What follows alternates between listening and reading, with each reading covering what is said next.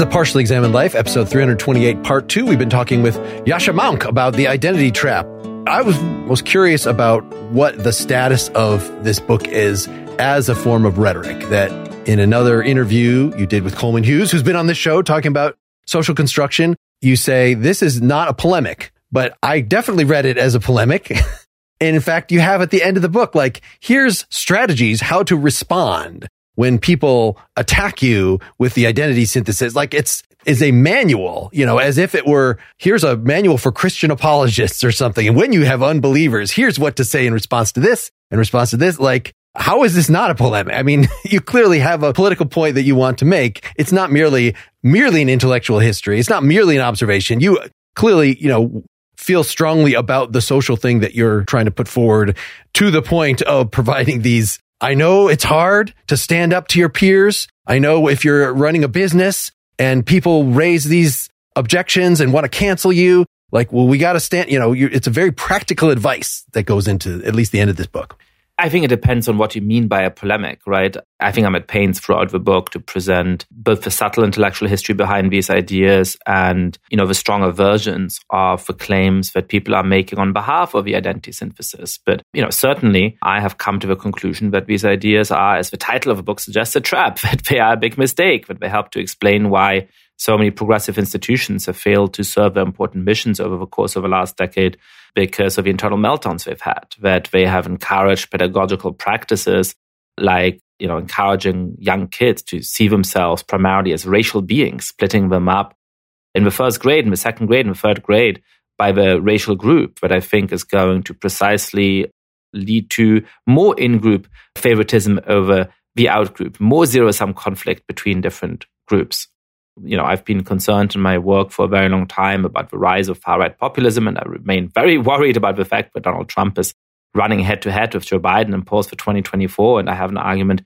that the hold that these ideas now have over mainstream institutions is part of the explanation for that. So certainly, I'm open about the fact in the book that while taking these ideas seriously, I want to offer a set of arguments against them, and that includes both providing the philosophical grounding for how to oppose them and some of the practical advice on how to do that. So we talked earlier about the kind of main claims of Marxism or of the identity synthesis, right? I do offer the basic counter arguments to each of those, all right? Saying that, yes, it's true that race and gender and sexual orientation, of course, matter in understanding our society but we should avoid a monomaniacal prism for interpreting the world, whether that be class or whether that be identity categories, and recognize that all of those things matter. That, that class matters as well as those things, that religion matters, that patriotism can matter, that individual actions and preferences matter, and we need to come to each situation and let the situation teach us how to interpret it rather than looking at it with a pre baked prism, right? But number two, we're starting to talk about this a little bit in, in, in part one of the conversation. It's absolutely true that we've never lived up to the universal values of the United States Constitution, for example, but for much of American history, we've mistreated people in terrible and blatant ways. But these universal principles have been part and parcel of what has allowed us to make tremendous progress. Those arguments by Frederick Douglass and Martin Luther King are what allowed us to overcome slavery and later the racial segregation of Jim Crow that within the gay rights movement, it is the wing of that movement that said, by what right are you excluding us from the social practice of marriage? Why does our love not count equally to that of others? That won the argument, not the parts of a, of a gay rights movement throughout the 80s and early 90s that were saying marriage is a terrible bourgeois institution and we should rip it up. But today, America is less racist than it was in 1950 or 1850. And denying that is actually offensive, not offensive to the great Americans living today, but offensive to the people in the past who suffered much worse injustices. And that therefore, the better way forward is for us to continue to try and live up to the values that have inspired our society for long time. In that sense, liberalism, philosophical liberalism is, as Mill said in one context, a progressive creed, one that wants to bring reality into closer alignment with our ideals. It is not uh, complacent in claiming that we've already gotten there, but it needs to be based on the recognition that these principles have allowed us to make some progress. That for all of the flaws of the United States or Britain or France or Germany today, these are some of the most tolerant and prosperous and just society that exist on the face of the earth today or that exist in the history of a world. And so then, yes, I, I offer some advice at the end of the book about how to argue against ideas that I think are ultimately wrong-headed in a principled way that claims a moral high ground and that allows people to be effective messengers of the beliefs I have without either falling into a reactionary trap and just starting to oppose anything that anybody might, however insincerely, sort of core woke, or being needlessly provocative in ways that might increase the chances that they experience really negative consequences for speaking up. So I don't know, you know, depending on, on a very broad definition of polemic, perhaps that qualifies as a polemic, but I think I want to distinguish the tone and the nature and the purpose of this book from wokeism is terrible books, right? Sure. Yes, much different. I mean, although I think you are too charitable to your, your opponents, but go ahead. Mark. Mark seems to think I'm not charitable enough. Well, where's the room for pragmatism that you characterize repeatedly your opponent's position as the differences between people are more important than their similarities. I have never actually heard anyone say that. It's more that if you think that, of course, our similarities are more important than our differences, but that doesn't mean that the differences couldn't be important in some contexts and useful. So you raise concerns, for instance, about minority specific or one group specific safe spaces of, uh, you know, let's have the Asian student lounge. Let's have this would apply to like historically black colleges and things. Are you really arguing from a just based on this abstract principle of universalism that those sorts of efforts, those institutions, I'm not talking about mandating them or saying this is the way it must be because, you know, black children can't learn unless they're in this environment, but that there cannot be some utility. Like this seems like a very empirical matter that the foundings of these colleges they know how well they've been doing and whether, you know, that sort of association giving black students a chance to be just with other black students so they don't feel isolated. You know, this seems to be the kind of thing that on principle you're just against across the board. I just don't think that's a fair reading of the book. And in fact, I, I make that point about HBCUs, historically black colleges and universities. So I'm a liberal, and that means that I have to believe in freedom of association and that I joyfully believe in freedom of association.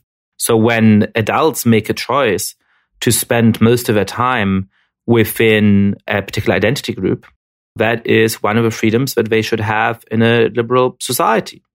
And I have no particular bone to pick with that. And certainly in a country like the United States, it's part of the beauty of a country rather than something that I worry about. But some amount of citizens will choose to spend most of their time with a co-religionists, but with people who have a similar cultural origin, with people who perhaps speak a language other than English that they're more comfortable in. Uh, certainly that they continue to honor the kind of cultural national traditions from which they stem. I think all of that is part of what makes up the social fabric of America today, and I have no concerns about that. I do think, and I argue this in my last book, The Great Experiment, that we need also to encourage real communication between those groups, that when society, as in Lebanon, becomes really divided into different groups and people don't have an opportunity to communicate with each other, that's that's bad. So in that book, I end up with a metaphor where I say, you know, the melting pot is wrong-headed, the salad bowl is also wrong-headed because it sort of uh, assumes too much lack of communication. The right metaphor is what I call the public park because that's a platform in the sense that all of us can go to a public park after this conversation, say, we don't want to talk to anybody else. We just stay among ourselves to continue this conversation, to hash this out for another five hours beyond the patience even of your very loyal listeners. But hopefully, some people in that park are going to communicate with each other. Hopefully, some kids are going to start playing catch with each other across boundaries of groups. Perhaps some people barbecuing to swap some food, right? And that also is an important part of what a thriving, diverse democracy would look like, right? So, at the broadest level of, sort of what my social ideal is of a kind of society we should aim for. But let's get back to the practices that I do critique. I tell the story of a woman called Kyla Posey in the book, who is an African American educator in the suburbs of Atlanta who asked the principal of her school whether she could request a particular teacher for her daughter. The principal said, yes, of course. It was a public school, by the way. She sends him a name. And then the principal says, oh, well, you know, isn't there another teacher you might choose? And, and she keeps demurring until Kyla Posey says, what's going on here? I, you know, you said I could choose a teacher for my daughter. Why can't I choose that teacher? And the principal says, well, that's not the black class. And you might think that's a sort of old fashioned story of racial discrimination and segregation in the South. But no, the principal herself is a black woman who has bought into very influential new pedagogical ideals about how to raise children. That actually a black kid has to be in a classroom with lots of other black kids, and otherwise her identity development is not going to be the right one. And so Kyla Posey was outraged by this because she said, Who's the principal to tell my daughter who her friends are supposed to be? Right? She told me about watching the inauguration of Kamala Harris with her two daughters and them saying, I'm going to be vice president one day. Perhaps I'm going to be president one day. And her saying, look, these kids are going to go out in the world and we're going to have opportunities and we're going to be comfortable with everybody in the room. Who's the principal to tell me and my daughter which classroom is a better fit for them. And this is part of a broader trend, right? Lots and lots of elite private schools around the country now have teachers coming into third grade classrooms, second grade classrooms, first grade classrooms, and telling kids to go into a black classroom, into an Asian American classroom, into a Latino classroom, and into a white classroom. And I worry more about the white kids than the non white kids, not because they might be uncomfortable. I mean, it's fine to be uncomfortable as part of your education, but precisely because of a kind of in-group favoritism, out-group discrimination mechanisms we've been talking about, right? The goal here is to get kids to see themselves as racial beings, to, as Bank Street School on the Upper West Side of Manhattan says, get them to own the European heritage. And the idea is that they're going to become great anti-racist activists. There's not great studies on this specifically, but I just think that everything we know about social psychology and everything we know about history makes it much more likely that these kids are going to end up as racists rather than anti-racists. And so the question is not, should 16 year olds be allowed to join a school club that's based around identity? The question is not, historically black colleges and universities that have arisen at a time when African Americans couldn't go to Harvard or the local state school or many community college, were they excluded from them and uh, you know that arose as a way of making sure that they can get a high quality education.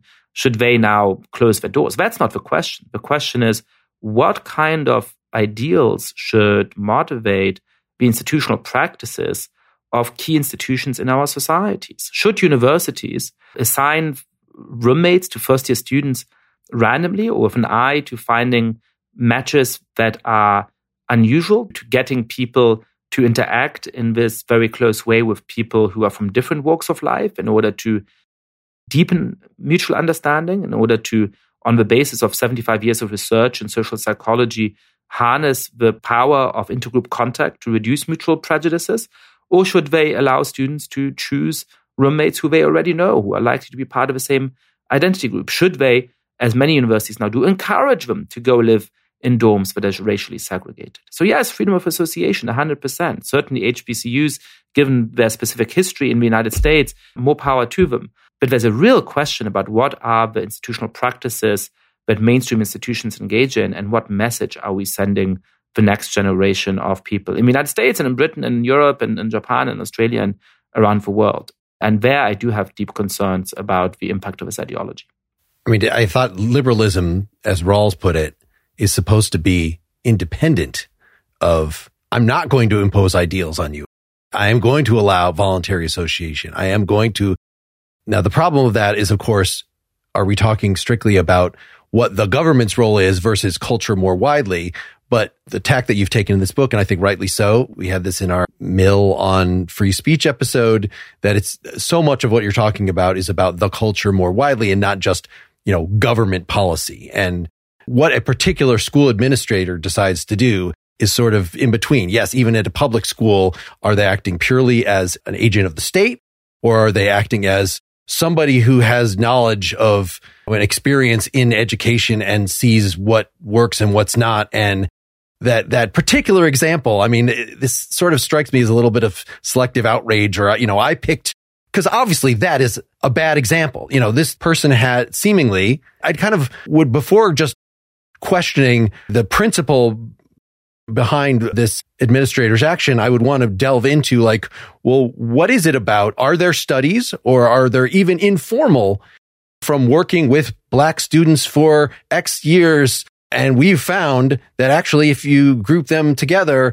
that they tend to have a better experience, that they tend to get better grades. Like, is there actually anything empirical motivating this suggestion? Or is it merely a top down ideological divorced from all the facts, a bunch of, you know, bullshit. I think I'm starting to regret coming here for the second hour, but um, there's a very deep research about how group dynamics work, right? When you go to somebody like Henry Tajfel, the most influential writer in social psychology in the last 75 years in key ways, he asked himself, what is it that makes groups tick, right? Like, how is it that groups end up so powerfully motivating a lot of violence, the cleansing, genocide. The most extreme forms of injustice in human history have often been motivated by those kinds of in groups, right?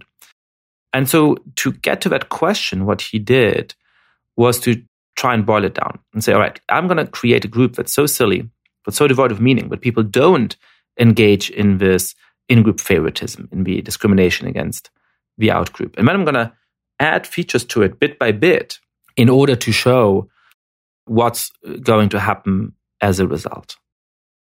And so he had a bunch of kids from a school in Bristol in England uh, come in and he showed them these plots with, you know, 150 dots. And he said, have a guess how many dots are on this sheet of paper. And then he randomly assigned them to a group of overestimators and a group of underestimators. And he had those two groups play distribution games. And it turned out that the group of overestimators started to discriminate in this distribution game against the group of underestimators, and vice versa. So he failed in his experiment because it's impossible to prime people to think of themselves as members in a particular group without activating this kind of in group, out group mechanism. And he then replicated that by asking people if they prefer the paintings of Klimt or of Kandinsky. Others replicated it by having, and I tried this in the classroom of mine and it worked, sadly, asking kids whether they think that a hot dog is a sandwich or not. And it turns out that once you've had the debate for a while and you haven't taken a vote and see it with each other, the kids who think that a hot dog is a sandwich start to discriminate in this context against kids who think that a hot dog is not a sandwich.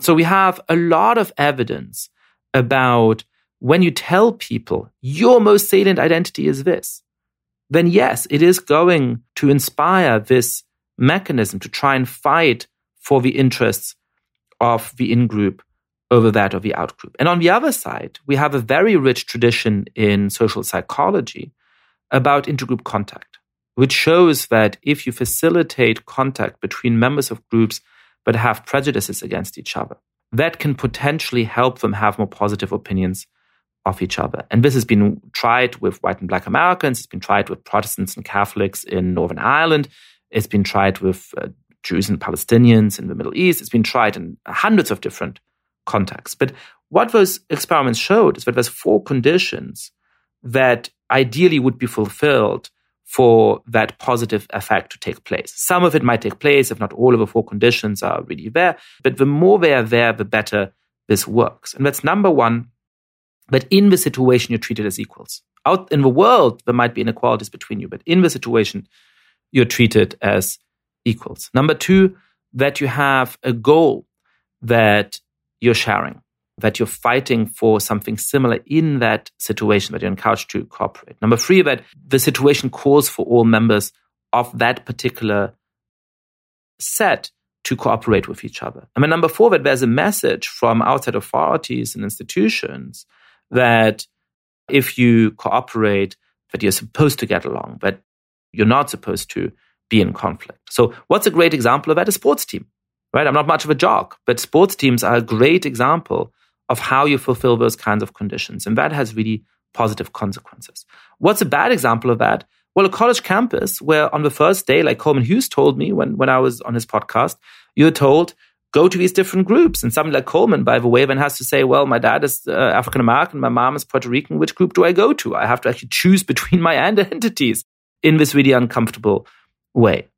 A college campus where you have anonymous hotlines to report microaggressions. So the message is that, you know, when you're in conversation with people different from you, they might mean harm for you. They might say these things that are deeply traumatizing. Even if they don't mean to, they're doing great harm to you. Report it to us and we're going to investigate. That's not encouraging people to get along. That's sending the message from institutions that you're not going to get along. So look, I don't think that there's a clean way to study this, and perhaps social psychologists will come up with that. I would love for them to go and follow groups of six year olds that do or don't get split up into these affinity groups. I think it's not an easy line of research to pursue right now, given the atmosphere at universities, but I really hope that people are going to do that. Absolutely. But, you know, is this just bullshit? Or is it based in, you know, a reading of 75 years of research in social psychology, which leads us to have pretty strong priors about how it works out when you split kids up into different groups and tell them this is how you should think of your most fundamental identity.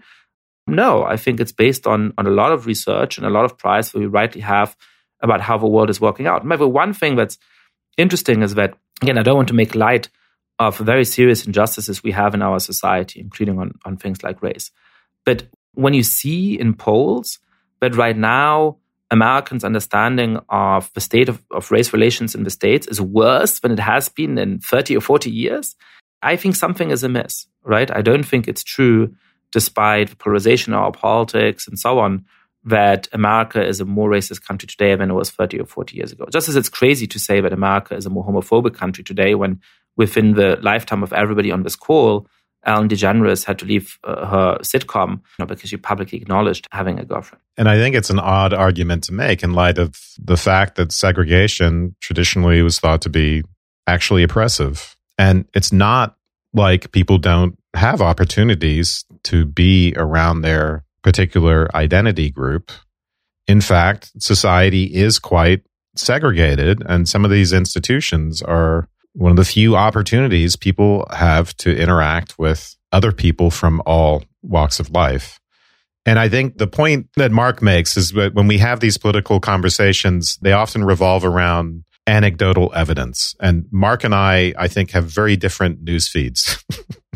because things that seem prevalent to me do not seem necessarily prevalent to Mark. And those kinds of differences in the information we're exposed to are very, very hard to arbitrate. But I can say, not just from what I've seen in the news, but personally, there's a very pernicious effect of this stuff. So, for instance, I have a friend, I'm associated with Psychoanalytic Institute, and I have, I know someone there who was quite happy in their training to become a psychoanalyst. And then the anti racism thing just suddenly took over that school and had a, a profound effect. And now she thinks that she was deluded to be happy with her psychoanalytic studies because psychoanalysis is too white. There are too many, the people who've written about psychoanalysis, including Freud, are too white. The school is too white. Unfortunately, the country is too white because it's a majority white population. And I don't know how someone expects to escape that. And so she was on her way probably to being faculty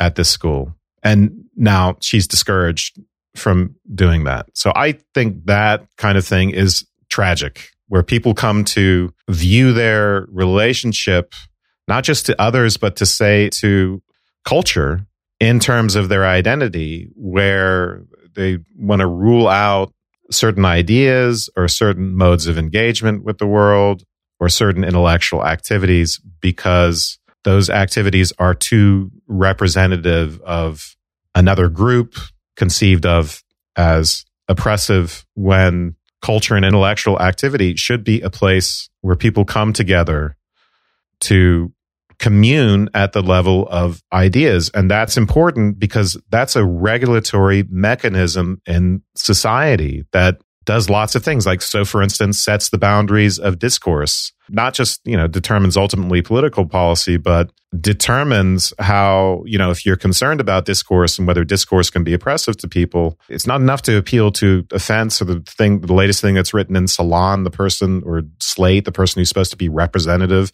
of some identity group, which they are absolutely not. There needs to be an intelligent regulatory mechanism in society in which people are participating together and not just speaking within their bubbles in order to affirm one identity or another.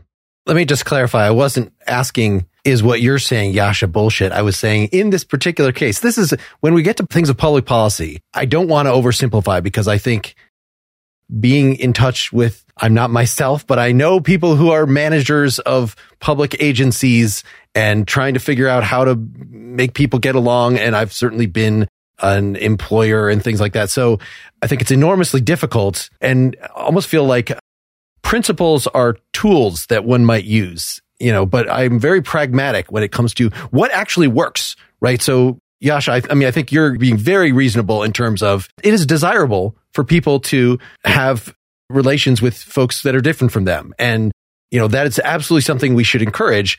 I also want to think it might be. So again, I'm asking, is in that particular case of the principal who is recommending this thing, it actually makes a lot of difference to me. Is the black class an all black class or is it merely a majority black class? So if you have a mostly white school that has 5% black, do you try to, to put those black kids together in at least one of their classes? Maybe it's only their homeroom class. Maybe it's not the all day class so that they don't feel like I'm the one black person in the whole class because they probably know there's a lot of anecdotal experience about what it's like to be the one black person and how being in having at least some other people that look similar to you, even though it's not, or maybe this ends up being the majority black class, but there's still white kids in it as opposed to the actually segregated, right? My kids were actually in a Spanish language immersion school and, you know, in their grade school years. And part of it was, okay, for the white kids, it is a really effective way to teach them Spanish, to like teach them their so- social studies classes in Spanish and stuff. But it was also very much for the Hispanic kids that maybe were raised in these because there was, you know, it was sort of shown that if those kids are thrown into a, you can only speak English at school, then they just don't attain the sort of literacy that they should. So that having this thing as a, you know, as soon as they leave the classroom, they're surrounded by English everywhere, but we're going to have this one little space where they're around their compatriots, not solely their compatriots. They're still the white kids trying to learn Spanish with them, but you know, that this was something that, again, I just want to see the research. And as a parent who had a kids in that, I was skeptical as we were doing it. Like, I'm not even sure that this is the best way. Like, my kids are learning spelling slower. They've now graduated from high school and, and they came out wonderful and they know multiple languages. And so it actually worked out very well. But I would be very hesitant to cite either a principle of, yes, we want to emphasize racial differences or we want to mow those over as much as possible. I would want to just say what actually works in the specific circumstance, in the specific institution that I'm trying to regulate. This isn't just hard to arbitrate at the level of anecdotal evidence and what our news feeds are. Those studies are often debated and new studies come out that are contradictory. And so you have to be careful about decisions made based on those studies, and these are very political charged decisions. A student administrator doesn't have the right to segregate classrooms whatever just came out in you know education weekly the, the latest thing that she saw in it education weekly against the wishes of a parent or if they're going to do that maybe they can start your own school and be explicit about that so children you know, we're talking about freedom of, association. You've got to be very careful before you make those decisions for children. They're not making those decisions for themselves, unlike a person who decides to go to a historically black college. What's the issue here is that the parent of a child, who happens to be an educator herself, had a strong view as to which the right class was, in part based on the friendships that her daughter had with people in that class, right? And the principal came in and said, No, I have an idea about you know, the right race of friends that your daughter is supposed to have. And that's not going to be facilitated in this class. So, going so I think the burden of proof is on the other side in this particular context, at least. And now we'll take a short break to hear from our sponsors. St. John's College is for undergraduate and graduate students who seek meaning in their lives, who ask hard questions of themselves and their world, and who dare to free their minds. In small discussion based classes, students grapple with fundamental questions that confront us as human beings and engage with influential works by some of the world's greatest writers and thinkers, from Homer, Plato, and Euclid to Nietzsche, Einstein, Woolf, and Baldwin. This strong commitment to collaborative inquiry, to civil but probing discourse across perspectives, and to the study of original texts makes St. John's College a particularly vibrant community of learning where students participate in lively discussions and immerse themselves in the diverse and conflicting ideas that have formed our modern world. Through this, they learn to listen deeply, think broadly, and to speak and reason with precision. Explore 3,000 years of human thought in just four years, or two for graduate students, on campuses in Santa Fe, New Mexico, and Annapolis, Maryland. Learn about our undergraduate and graduate Great Books programs, including online graduate options at sjc.edu slash PEL. That's sjc.edu slash PEL. Hey there, podcast fans. If you're looking for a new podcast to listen to, I'm here to tell you about one of the best ones out there, the Clearer Thinking Podcast. It's a podcast about ideas that matter, hosted by Spencer Greenberg. The Clearer Thinking Podcast has a knack for having the most engaging and informative conversations with the most interesting people in the world. Recent guests on the Clearer Thinking Podcast include famed philosopher Peter Singer, who, of course, I've gotten to talk to on the Partially Examined Life. He's awesome. Ilya Sutskever, the co-creator of ChatGPT, Reid Hoffman, the co-founder of LinkedIn, and these are just a few of the amazing guests that Clearer Thinking has had on the show. If you're looking for a podcast that will make you learn, laugh, and think, then the Clearer Thinking podcast is the one for you. Check it out today. You can find it wherever you get your podcasts. Just search for Clearer Thinking. More broadly, what there is is very good evidence by people like Frank Dobbin, a progressive left-leaning sociologist at Harvard University, who studied the effect of diversity trainings and what he's found is, first of all, that the diversity trainings at American corporations in their current form are either ineffective or counterproductive in the great majority. And secondly, that this is particularly bad for diversity trainings that emphasize uh, difference rather than similarity. So, you know, I think that Wes is right that there's all kinds of studies and you can try and argue it one way or another. But I think, at least in the area of diversity trainings, we have pretty convincing evidence by very serious scholars that actually this tends to backfire in its current form and at the very best be outcome neutral. And then to me, when these empirical questions are either still being investigated or unclear, I think going back to the basic mechanisms of how human psychology works is a helpful way of figuring out what our prize should be. And there, I think the evidence is just, is just very, very clear. But, but I want to go a little bit to a couple of other things. And we talked earlier about uh, standpoint theory a little bit.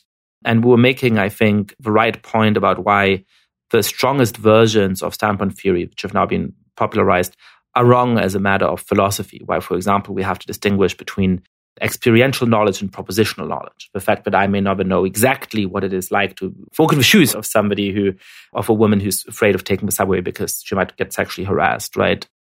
But I do think that we can understand the propositional upshot of that, which is that I don't want to live in a society in which my female friends have to think twice about using the subway and I don't. Even if I don't entirely know what it feels like to be on the subway car being worried about this or having that experience, I can very easily understand that that is a genuine injustice in our society today and one that we should. Beyond that, that like literature actually allows us to get the feeling, you know, so it's imperfect. But not just literature, but our uh, empathy and imagination. I know what it's like to be in a situation where I thought I was going to be mugged, for instance. I know what it's like to have a boss come on to me at work. Maybe it's less typical for men, but in any cases, the idea that there's this enormous gulf, I think we're much better at bridging experiences with others than is often claimed.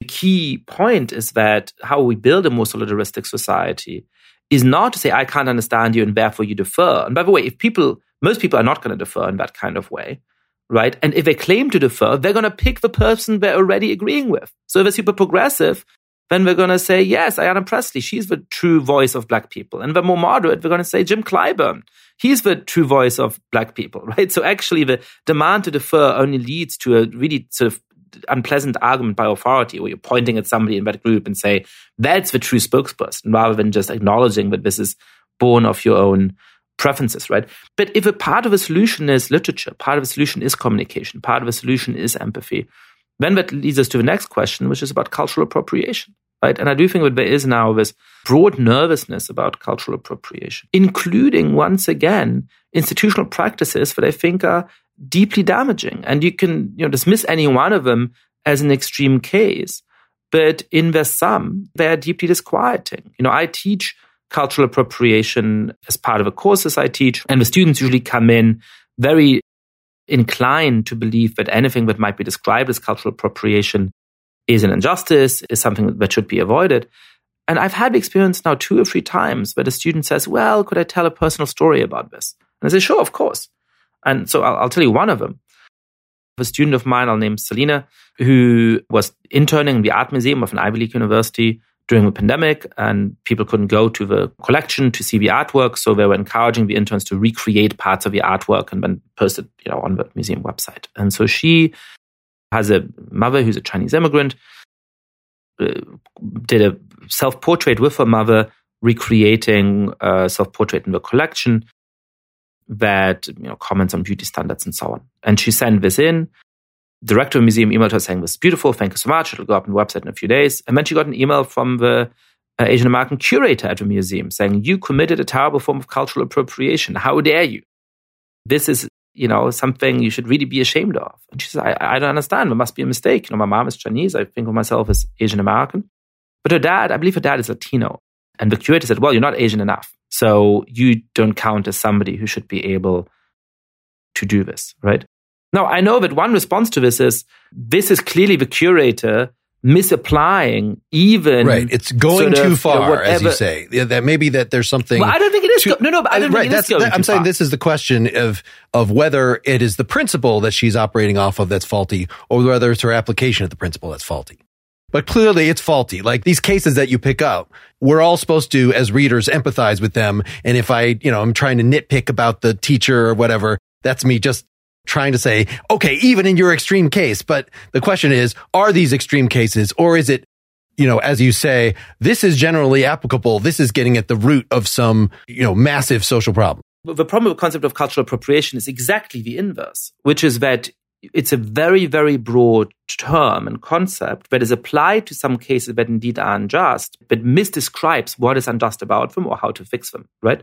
So let's go to a core case of cultural appropriation, the one that's cited most often for, for understandable reasons by the defenders of the idea that it's a coherent concept and we should worry about things that might be described as cultural appropriation, right? Which is that of white musicians in the 50s and 60s having big careers in the United States uh, in part by being inspired by, sometimes by outright stealing the songs of black musicians who were not able to have mainstream careers in the same way, right? So, what is the wrong making feature of this? What explains the injustice of the situation? I don't think it's the fact that there is, you know, white jazz saxophonists running around somewhere in the United States.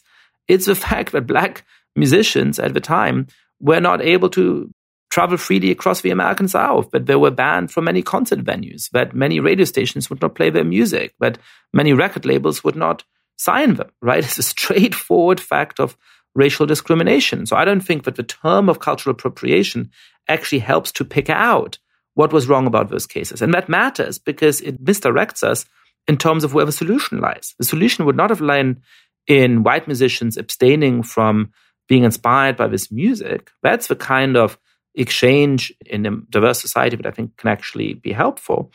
The solution should have lied, and to some extent did, in overcoming those forms of discrimination and making sure that those black musicians were able to have a careers they deserved on the basis of a talent, that were able to reach mainstream audiences, that were able to be played on radio stations and all of that, right? And so when it comes to cultural appropriation, sure, the case of Selena is extreme in certain respects, but you're always going to, as part of this concept, have a need to say who owns which cultural artifact. And that always implies the question of who belongs to this group sufficiently, sufficiently purely a member of this group that they get to partake in this cultural artifact. And so I think, you know, the reason why it's not going too far or it's not just somebody not very smart misapplying this in the wrong way the problem is that it's making us ask the wrong question, which is what's Selena's racial status such that she is or is not allowed to engage with his artwork in a particular way? I just think that's the wrong question to ask. And this is something that is having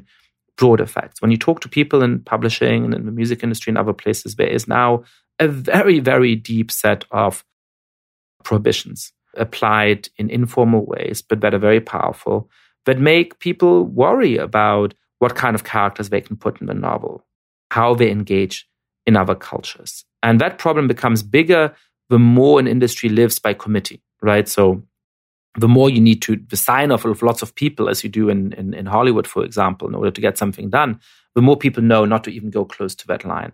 And that matters precisely because I think both forms of cultural exchange are actually what allows the kind of empathy and mutual understanding, which is going to build the political solidarity we need for us to create a better society. This, I think, is getting back to the real problem or challenge here in that the sort of philosophical observation and critique sort of going awry and becoming this kind of essentialism. And then that then informing and being the main vector for decision making. Again, to me, it gets down to this sort of this tribalism, but this part about cultural appropriation again starts to point to you know, who has the authority to decide whether X, Y, or Z is legitimate or ought to be included and using that as the fulcrum for making political or other judgments. And I think, Yascha, focusing, uh, uh, you point out focusing on the right question of justice. So if we say that one of the, one of the core problems here is why is this unjust?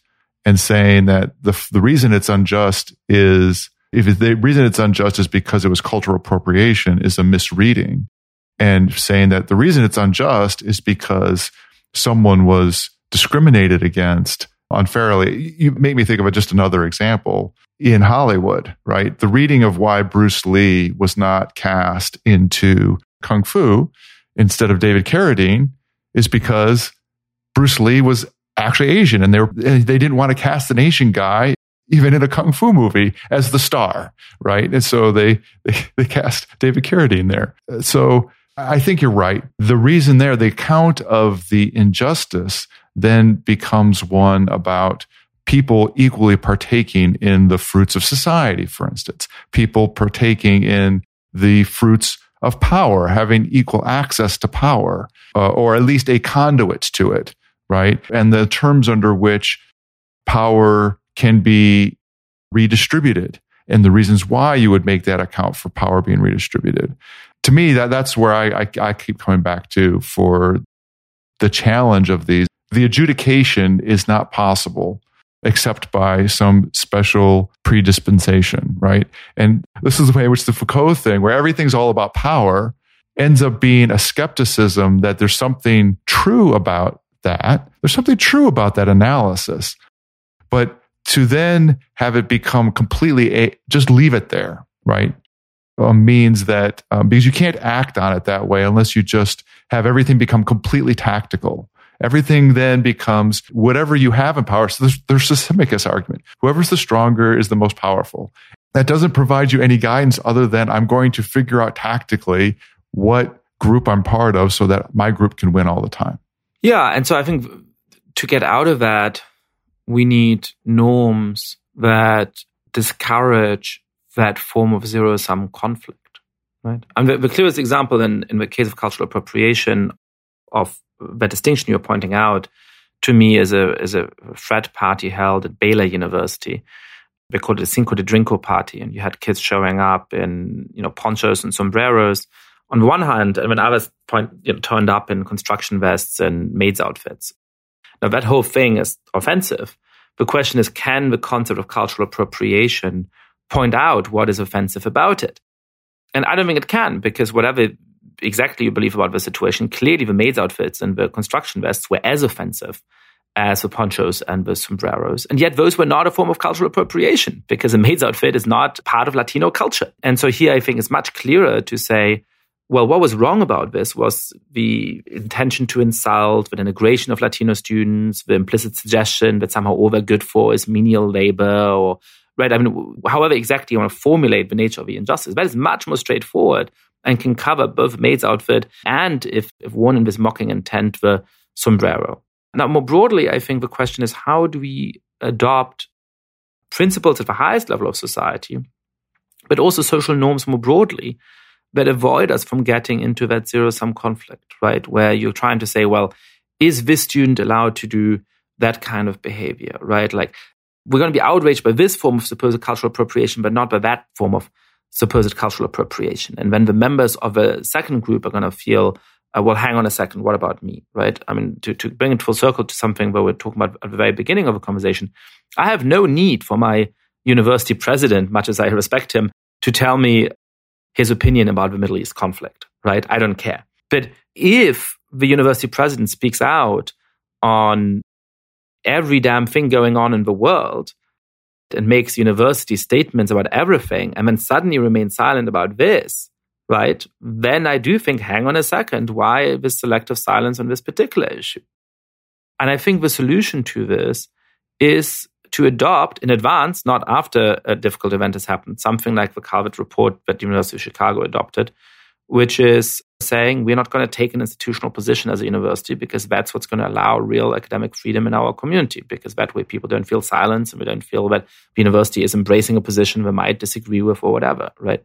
But I think that is a broader question, but as an example of, of a broader question about how do we build a society in which we're discouraging the kind of zero sum conflict between groups that's always going to be destructive, where people are always going to feel, hey, why is it that the letter addressing quote unquote my injustice, the thing that happened to my group, is worded more weaselly than the one that addresses yours, right? That's always going to provoke conflict because, you know, A, because universities will fail to be even handed. And B, even if they try to be even handed, people won't feel that they're even handed. So they should get out of the damn game. But that's true when it comes to public policy as well, right? Do we really think, first of all, that if we adopt various forms of race sensitive public policies, which we haven't talked about that much in this conversation, but which are now a, a key feature of American politics. A, do we really naively think that the groups that have always been marginalized and that are less numerous in society are miraculously always going to win these fights in ways that allow us to remedy injustice? No, I think that's really naive to think based on how group and power politics works in politics. But B, do we want to encourage that? Do we want to make what kind of relief restaurants get in the middle of a pandemic or who gets vaccines in the middle of COVID depend on you know, whichever group manages to win out in a power struggle. Do we think that's going to be conducive to a society in which we're able to keep the peace and be tolerant and have goodwill towards each other? Or do we adopt more universal principles that avoid that kind of zero sum competition between identity blocks? And I think the answer is very clear that the latter course of action is much more likely to sustain the goodwill and the solidarity and the civic friendship we need to, to, to build a fairer society. As sort of my closing against the pragmatism that I was just expressing the last time I spoke here, which is that I would like, and I will refer folks to on the cultural appropriation. You had a nice debate with uh, C. Thi Nguyen, who's been on my podcast a couple times, will be on PEL eventually where his uh, response was was very pragmatic was yes i admit to you Yascha, that our current cultural practices are all an amalgam of past practices and so to, to try to freeze culture in place makes no sense but yet if in some particular circumstances some you know particularly like native americans if they they were so abused in the past that if some particular native american group says please don't use the headdress for this, then we should definitely see that as not something we should use as a Halloween costume. You know, that there, there are plenty of practical exceptions where you can just, as being a decent person, say, you know, so in other words, you could let cultural appropriation feed in as one of the principles. And I think you then responded to make the point that it's too hard in any particular case to determine when the pragmatist should yield so that it's better to just say, you know what? Cultural appropriation is not a thing. And, and all, again, to give the response that you gave to it, that, you know, that any objection that somebody makes to a cultural appropriation, if it is not for some independent moral reason objectionable, then it's fine. And you should just ignore the people. I, I'm sorry you feel that way, but this is the way culture works. We combine things and you should stop being so high handed about it. To bring in then one other thing that we did not address here, but that, you know, we've talked about on this podcast before freedom of speech. Wes has come down in the past as more, you know, a free speech absolutist. I think that I wouldn't describe myself that way, but anyway, go ahead. Yes, and and in Yascha, I'd say you know in your book you take a very similar position of what Wes has, which is to say, of course, there are exceptions to free speech in the you know the yelling fire in a crowded theater, and so if saying racist things is a way of provoking people, then it's not actually speech anymore; it's an action. But merely to say, well, let's in a given circumstance we should clear up obviously racist speech. Obviously, again, the pragmatists would say, based on whatever forum you're trying to moderate or you're thinking of moderating, pursue whatever policy is actually going to further the discourse in that forum. And your response to that, I think, you know, from the principled point of view is that sounds okay in the abstract, but as a matter of policy, you know, you are putting, as you say in your book, the choice of what speech to censor in the hands of the powerful already. You know, if you put it in the hands of government, who's going to be in charge of the government next year? It's sort of one of these overall, don't put too much power in the government just because you like the government now sort of arguments. So this is a way of just saying pragmatism sounds, and, and we, I could probably come up with several other forums for this. Sounds great in the abstract, but that we actually do need the principle that except in extraordinary circumstances, except if you could show clear and present danger, free speech all the way, allowing adoption of others' cultural practices all the way, etc. The one distinction that is important in both of those cases is between things that I would recognize as legitimate and perhaps important considerations for individuals in terms of how they should act versus the social norms or the you know actual coercive laws we should adopt governing those practices, right? Certainly, there's all kinds of speech that I wouldn't personally engage in because I find it to be offensive, right? That's different from saying I should empower the government or the state to punish people for engaging in those kind of speech, because that requires me to trust that the government in a systematic way is going to be on the side of the right and the good, which I think, especially if you take the injustices of American history seriously, you have not very much reason to assume in a similar ish way, I would say, when it comes to cultural appropriation, I can certainly foresee circumstances in which some group expresses clearly enough that they would be offended by me uh, engaging with some particular cultural product or artifact for me to say, all right, well, I, my goal in life is not to go around offending people or to make them upset, so I'm just not going to do it. I think there is all of those questions about who speaks on behalf of those groups, and perhaps Native Americans are a slightly special case because they are constituted politically and have certain forms of representation that most identity groups in the world do not. But perhaps I can say, all right, if I really get the feeling of this group is just like would be terribly offended by me wearing a piece item of clothing from that group, and I say, all right, fine, I have other things that I can wear. That's very different from saying the norm of cultural appropriation and that concept is a helpful one in terms of how it's going to structure the cultural life of our nation. And the fact that lots and lots of artists are self-censoring, are telling themselves, well, I can't do that. I can't have this kind of character in my novel. I can't engage with you know this traditional style in my paintings. I can't you know have plot points in my movies that engage with this group because uh, that would be a form of cultural appropriation. I think we can recognize that that's really really damaging to our ability to inspire mutual empathy, to create new cultural products, to seize on what's best about this country, which is the great variety of people from all over the world that are inevitably butting up against each other, creating new things by virtue of that encounter. I was just going to just reiterate that I think that the form of the criticism that you make, Yascha, that the real challenge with the concepts in identity synthesis or in cultural appropriation, that sort of cloud of ideas, is that they don't inform the decisions that need to be made about justice and about community interaction in a helpful way. They mispoint to the problem and then are pernicious in that because they they set the terms of the problem in the wrong way, then we actually get all kinds of bad effects of it. And I think that's right on. And I think that it's really, really helpful to point to that there are, in fact, robust ways in which we can be discussing about the harms of the very things that the categories of identity politics are meant to solve in ways that are actually more powerful. I think that's really helpful. I might be less of a free speech absolutist than Mark realizes because I value freedom of discussion as Mill, John Stuart Mill puts it. I think there are a lot of insights in on liberty that I embrace and I th- that I think bear more exposition from from what I can tell. And one of those is just that social coercion in speech and society is ubiquitous. We are mm-hmm. all censoring ourselves all the time. We're not saying exactly what we think and every emotion that comes into our head. We wouldn't have any friends or spouses if that were the case. And a teacher can't walk into a classroom wearing a swastika. They're going to be canceled. So cancellation culture and that subject is actually quite complicated. And the role that free speech plays in it is quite complicated. And part of it involves where we set the boundaries of discourse and whether those boundaries are legitimate. And I think they're set in two ways. One of them is just emergent. It's the same way that language emerges. It's practice. It's not defined by any individual. It's not defined by any group.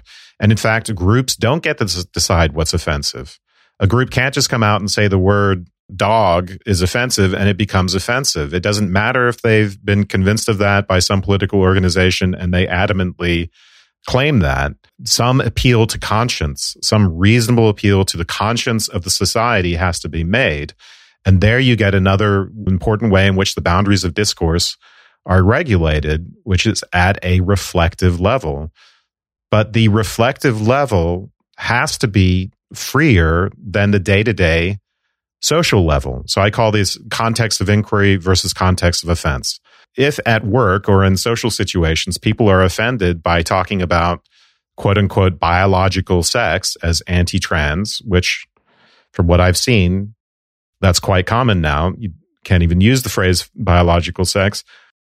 I am going to, out of in that what I call a context of offense, which is basically just a social context, I'm going to adhere to that because I don't want to offend people and I'm not there in that context to have a big political debate with people. But in other, you know, with other friends, I might do things differently. But at the level, in the context of inquiry, I have to be quite, we as a society have to be quite free to argue about things like biological sex and the relationship between sex and gender. And a university is a place for that. So that's a, it's one context where freer discussion is very, very important. And it's important because unless the boundaries of discourse can be set intelligently and they have to be set at the level, you know, again, in the context of inquiry, they can go just as badly for marginalized groups as they can well. So at some different political phase in a society, if the visceral reaction of one group or another is what defines what the boundaries of discourse are, it could be actually detrimental to marginalized groups. One final thing I want to say, Yascha, I was very pleased when you contacted us to come on, not just because this was about one of my, you know, I've followed your stuff for a long time. Identity politics is also something that's very important to me, but it was a pleasure being contacted by someone who's writing. I've been reading for a very long time. And thanks a lot for coming on. I enjoyed your book. Thank you, guys. I, I love this podcast. I mean, I think, you know, I'm, I'm on book tour at the moment. I've repeated my arguments, you know, 74 times and, and lots of, lots of conversations were great, but, but this is definitely one of the most far just examinations of all the issues that that come from it, and I, I, I enjoyed every every moment of it. I, you know, in closing, let me just say that what I try to do in the book is to show people that they can be genuinely concerned about the injustices that obviously do continue to to structure our society, but not just that. Nevertheless, you can hold on to uh, some basic liberal notions about how to govern that society, but that in fact. Both at the philosophical level and at the historical and empirical level, the evidence is strongly that those liberal notions are the most promising route to sustain and build just society in which people are going to treat each other fairly and equally. Um, so, you know, I think this is a really important philosophical debate. Um, you know, one thing I don't like is this idea, uh, and I think, you know, Mark, you're sort of referencing that uh, earlier, this idea of not too farism, right? Like, oh, you know, these people who hold these ideas are well intentioned and great, and you know, perhaps they're a little bit young and they go a little bit too far in what they want to do. And haven't we all gone too far in what we thought as 19 year olds? And I think all of that is true. I, I went too far in what I believed 19 as a 19 year old. A lot of stuff I believed was certainly wrong. But but really, this is a more fundamental debate. It's not a debate about whether we're going a little bit too far in certain ways. It is a, a debate about whether we're going in the right direction. And I think that the core ideas of the identity synthesis are leading us astray from the kind of society that's going to sustain, you know, tolerant, diverse uh, democracies like the United States. All right. I'm predicting that uh, Wes and Dylan and I, and probably Seth, who actually did read this book but had internet problems and just couldn't join us, that perhaps we'll record a part three. So folks can get that if they become supporters. partiallyexaminedlife.com slash support. Folks should check out Yascha's podcast, The Good Fight. Do you have anything else besides the book, of course, that you want to plug immediately? I run a magazine called Persuasion, which defends philosophically liberal view of a world in times when those are under attack in certain ways from the left, as I've argued, but also obviously from the far right and the populist right. So that's at persuasion.communities. Very nice. And folks can follow us at partiallyexaminedlife.com You'll find links there to our Twitter, to our Facebook, Instagram. Email us at pel at partiallyexaminedlife.com to suggest topics. Next time, we're talking about Soren Kierkegaard's The Concept of Irony. So please come back. Good night, everybody. Good night. Good night. Good night.